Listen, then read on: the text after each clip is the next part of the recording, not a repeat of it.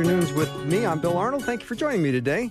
It is the third day of December, and so if you're doing the Luke read-along and study-along chapter a day, we're in Luke 3.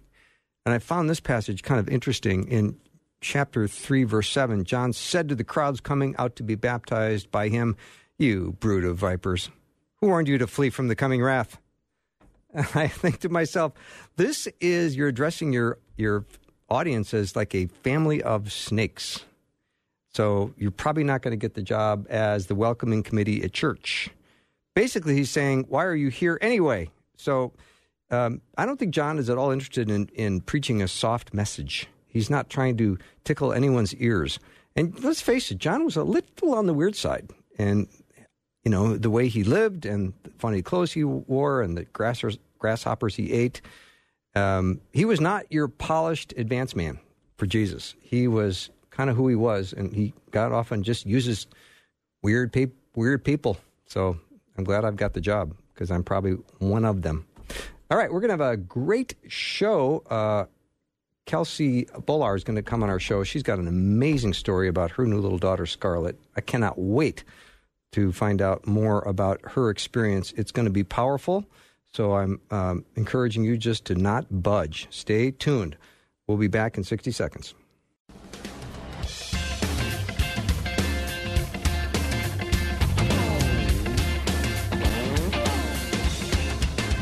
Okay. Kelsey Bolar is a senior news producer and reporter for the Daily Signal. I love the Daily Signal, as you do. We usually talk to Rob Bluey, the executive editor of the Daily Signal, but Kelsey's stepping in for Rob today, and we could not be any more excited to talk to her and meet her. Kelsey, welcome.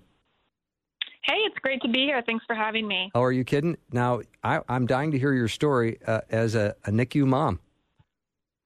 Yeah, so actually it was my first pregnancy, and it was a perfectly healthy pregnancy all the way up to week 30, where out of the blue, my water broke early.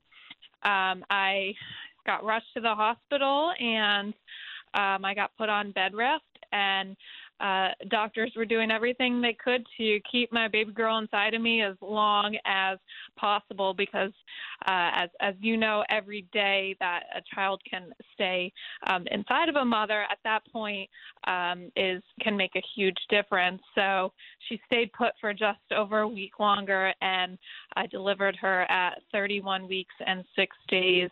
So we were in for a NICU stay that was over a month long, and I decided to write about this for the Federalist because I had no idea what a NICU stay would entail. I had no idea of the emotions, really conflicting emotions between overwhelming joy of having a new baby and overwhelming fear that your little baby is fighting for his or her life, and just seeing the babies sitting next to her in the NICU. Some were born at less than 2 pounds. It really is just an overwhelming experience, and really also gives you a whole new perspective on life and what life is, even at those very early stages. I'm very blessed that my daughter was able to get discharged from the NICU after about a month, but I just felt that, actually, according to the CDC, 1 out of every 10 births in the United States is preterm. And it's something that we just don't talk about much. So many parents go through these long, difficult NICU stays, and that's why I decided to share my experience in the Federalist, in hopes that maybe it can help another parent along the way when they wind up very unexpectedly in this difficult situation. Kelsey, how much did little Scarlett weigh when she was delivered? So it's funny, the NICU nurses actually called her the little chunk, because she was born at 4 pounds, 11 ounces for a 31, almost 32 weeker. That actually is on the larger size. So yes, she was known in the NICU as the little chunk. She was born with little cheeks, which have only gotten, of course, bigger. She's over 10 pounds now, over double her birth weight. And, you know, I just have to give a shout out to all the NICU nurses and doctors, because they are really doing the Lord's work every day new parents come in there so overwhelmed, crippled with fear, and they are just angels for taking care of both these little babies and the parents who are just in for such an emotional roller coaster throughout a NICU stay. Yeah, Kelsey, I wasn't aware that so many babies, 1 in 10, have some premature status. I mean, would you talk a little bit about just your I would imagine the highest of highs and the lowest of lows when you're going through what you went through? Yeah, so a premature birth is considered any birth that occurs prior to 37 weeks. So that means, a number of the 1 in 10 statistics, these babies could be born just before 37 weeks and be relatively healthy and perhaps not even require a NICU stay or maybe a couple days. But we also know that there are many babies born far earlier than my daughter was born. We're seeing babies born at the 20-week mark and so forth. And many of them are little fighters, and NICUs, again, are just doing the Lord's work and doing all they can to help these babies survive. But it is a very common experience. It's actually more common for African-American women to have preterm births. I think, it's really important to talk about because it's something that so many families experience. And I think because it is so common, that's part of the reason why we don't talk about it much. But that really, I think, can leave parents feeling very alone when they are in the NICU. I mean, I had so many questions when I walked into the NICU. How long am I supposed to stay with my daughter every day? Am I a bad mom if I need to leave to go get a lunch in the middle of the day? Can I stay with her overnight? All these types of questions, both emotionally and logistically, that I just didn't have the answer to, which is why I felt it was important to write about, share, and do all we can to talk about so that parents know they're not alone. There's really a whole tribe of NICU moms and dads who have been there. It was incredible the amount of people who came out of the woodworks once our daughter was born telling us about their children or their friends who were born preterm. We just had no idea until we were in this situation for ourselves.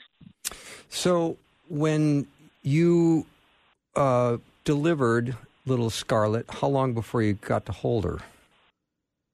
Well, this is one piece of advice that I wrote in the column on the Federalist, that, if you're faced with a premature delivery, ask doctors if they think you're going to be able to hold your daughter or your son when they are born, because it can be a very traumatic experience to have your baby just taken away, rushed to the NICU when you have no idea what's happening. And I luckily, someone suggested that I ask doctors this ahead of time, and I was prepared for the reality that I might not get to hold my daughter when she was born. I was blessed that she came out with lungs crying. I got to hold her for maybe 30 seconds. It was probably shorter than that. And then she went straight to the NICU. That can be, it really depends on, how far along in your pregnancy you are, whether or not you're going to be able to hold your baby when he or she is born.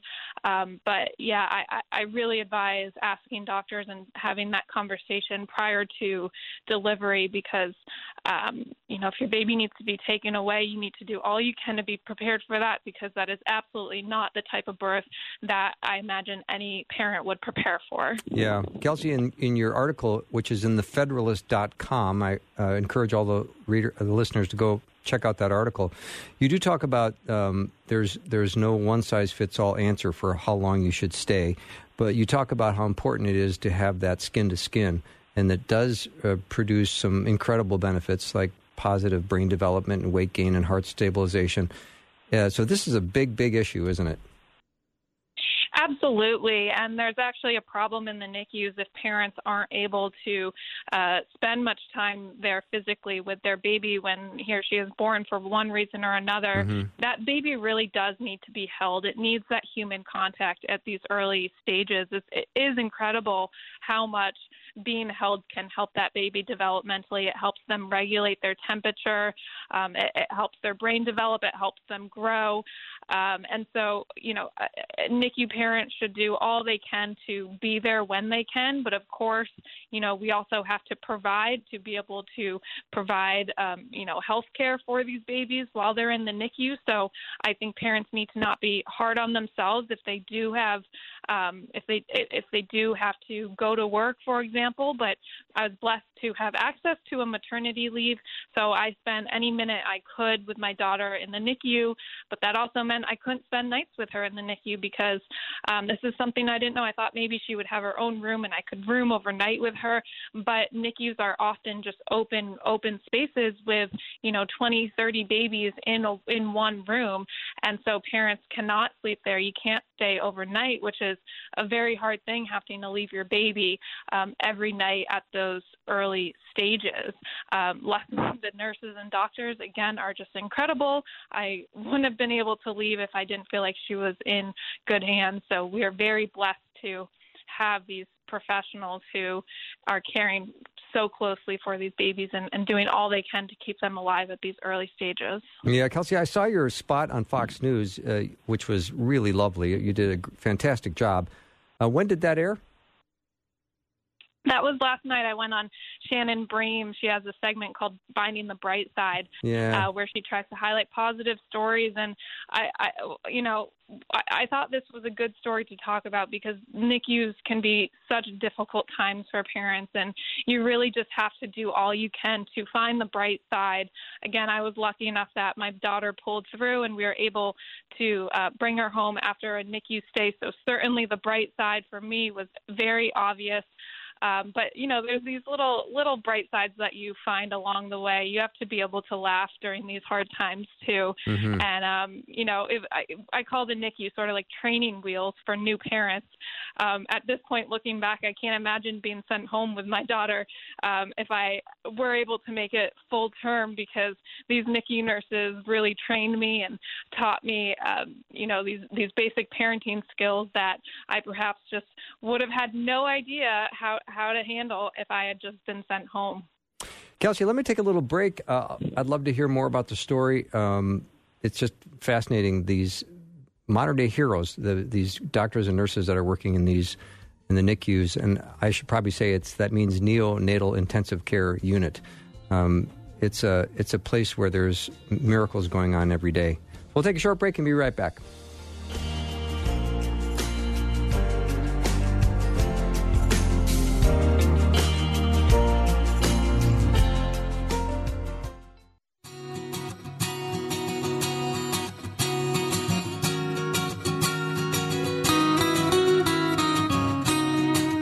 Welcome back to the show. Kelsey Bolar is my guest. She's a senior news producer for the Daily Signal in Washington, D.C., and I'm just very much enjoying hearing this story of her little daughter, Scarlett, who was born premature and spent, was it 5 weeks in NICU?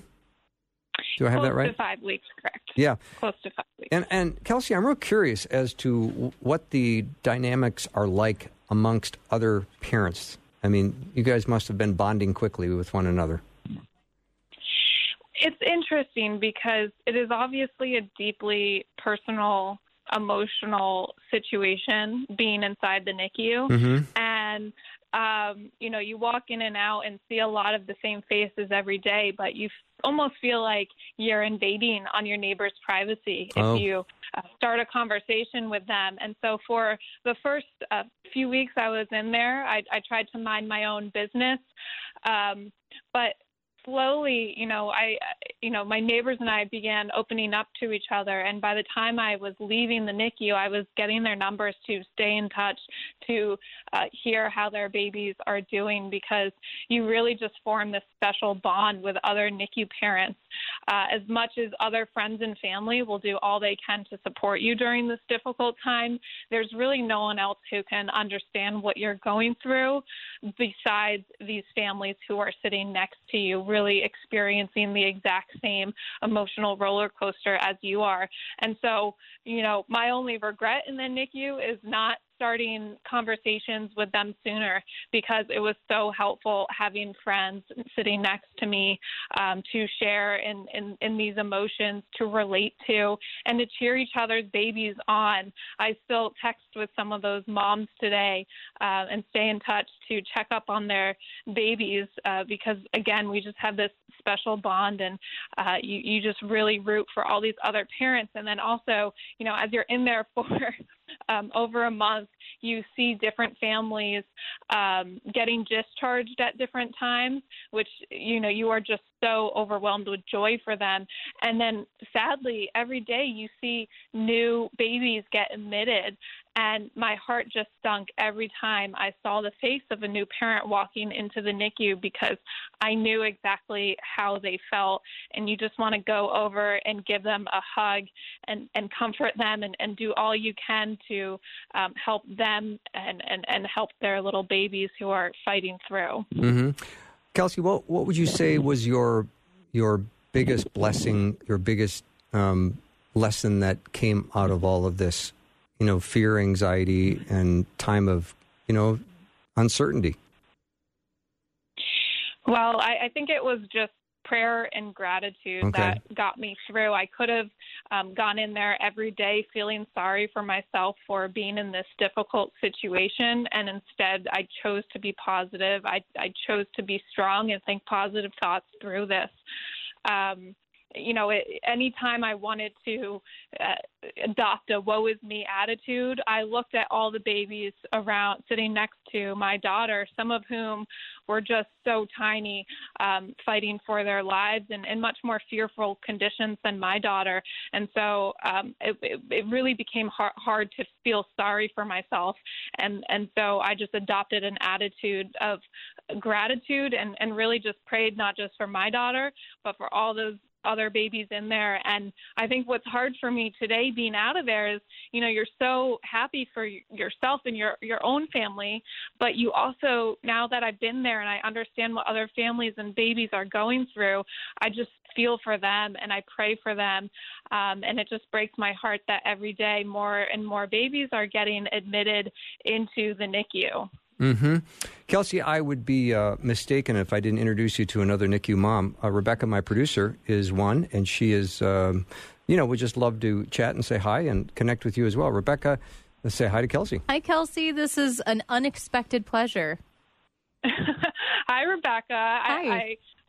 I actually had heard about your story. I'm not sure if all your listeners have. I'd love to hear a little bit more, but I just want to say you are in my prayers, and my heart really breaks for you and your family. I hope you're doing okay. Well, that's a true kindness for you to say that, and it is one of those things that the more that you understand what happens to you all at once, to you and your family and your baby, when you're in that very unexpected situation, it takes a long time to process everything that happens in that condensed, intense time period. But we've been pretty open about the story of our little Gabriel, and sadly we didn't get to take him home because God did. So we're looking to see him again in due time. But I am so thankful for Scarlett, and I understand what you're saying. It's absolutely true, Kelsey, that there is this unexpected and yet very sacred kind of fellowship that you have with someone else who's been through those types of circumstances. And I don't know why we don't talk more about these types of stories. I never expected to be in that situation. And then once you enter into it and you begin to share some of those stories and your fears and your questions, there are people, like you said, that come out of the woodwork that say, this happened with me. This happened with my daughter. You know, my daughter or my son is 20 years old and he's 6'2" and he started out at 2 pounds. So it's amazing. Why don't you think we talk about these types of things more? I've been thinking about that question a lot, and the only conclusion I can find is that it really is such a traumatic experience in some ways that parents kind of black it out, especially those parents who are lucky enough to have their babies get discharged. You know, they grow up, and a couple years later, it's just, you know, sort of a small detail in their long journey. But really, any parent who goes through this knows it's anything but, and it's so interesting the reactions that that I've received since writing this piece and going on Fox News and talking about it. My Twitter is full of pictures and other parents sharing their NICU stories and telling me how my experience is bringing them back to theirs and helping them remember. And as hard, I think, as difficult as it is to remember that time, I think in a way they're grateful to remember, because it just really makes you realize how lucky you are and how grateful we are for modern medicine, for science, for all these NICU nurses and doctors are able to do to help these little fighters stay alive at these very early stages. Mm-hmm. And I love what you mentioned before, because I've come to that same conclusion, that the more that we share the stories of preterm babies and their strength and their value and their personality, the more that we understand how all life is valuable, and we have to act in accordance with that understanding. Exactly. And, you know, I'm very hesitant. I don't want to make my daughter's birth political, but I can't help but think anybody who walks in the NICU will walk out of there with a very different perspective on life, whether you're pro-life or pro-abortion. Seeing these little babies, less than 2 pounds, just makes you realize what life is at these early stages. It's undeniable. These are little humans with emotions, fighting in these very early stages. And it really just captures how beautiful life is at all the different stages, especially early on. Kelsey, that's just such a beautiful story. And Rebecca, thank you so much for sharing your moments together. It was wonderful to see two NICU moms just sort of love on each other. That was really, really sweet. I so appreciate you telling the story. And I can tell all of our listeners to head to thefederalist.com, and you can read Kelsey's story, 10 Reflections from a First-Time NICU Mom. Kelsey, thanks for doing the show. Thank you, and thank you to Rebecca for being willing to share your story. You are in our prayers, you and all the other NICU families who sadly are not as lucky as us. We really do feel and pray for you. Thank you, Kelsey. Thank you so much, Kelsey. Kelsey Bolar has been my guest. We'll take a little break. When we come back, we're going to have a great discussion with a Greek scholar. You can never get enough Greek scholars. Chris Palmer will be with us. Be back in a minute.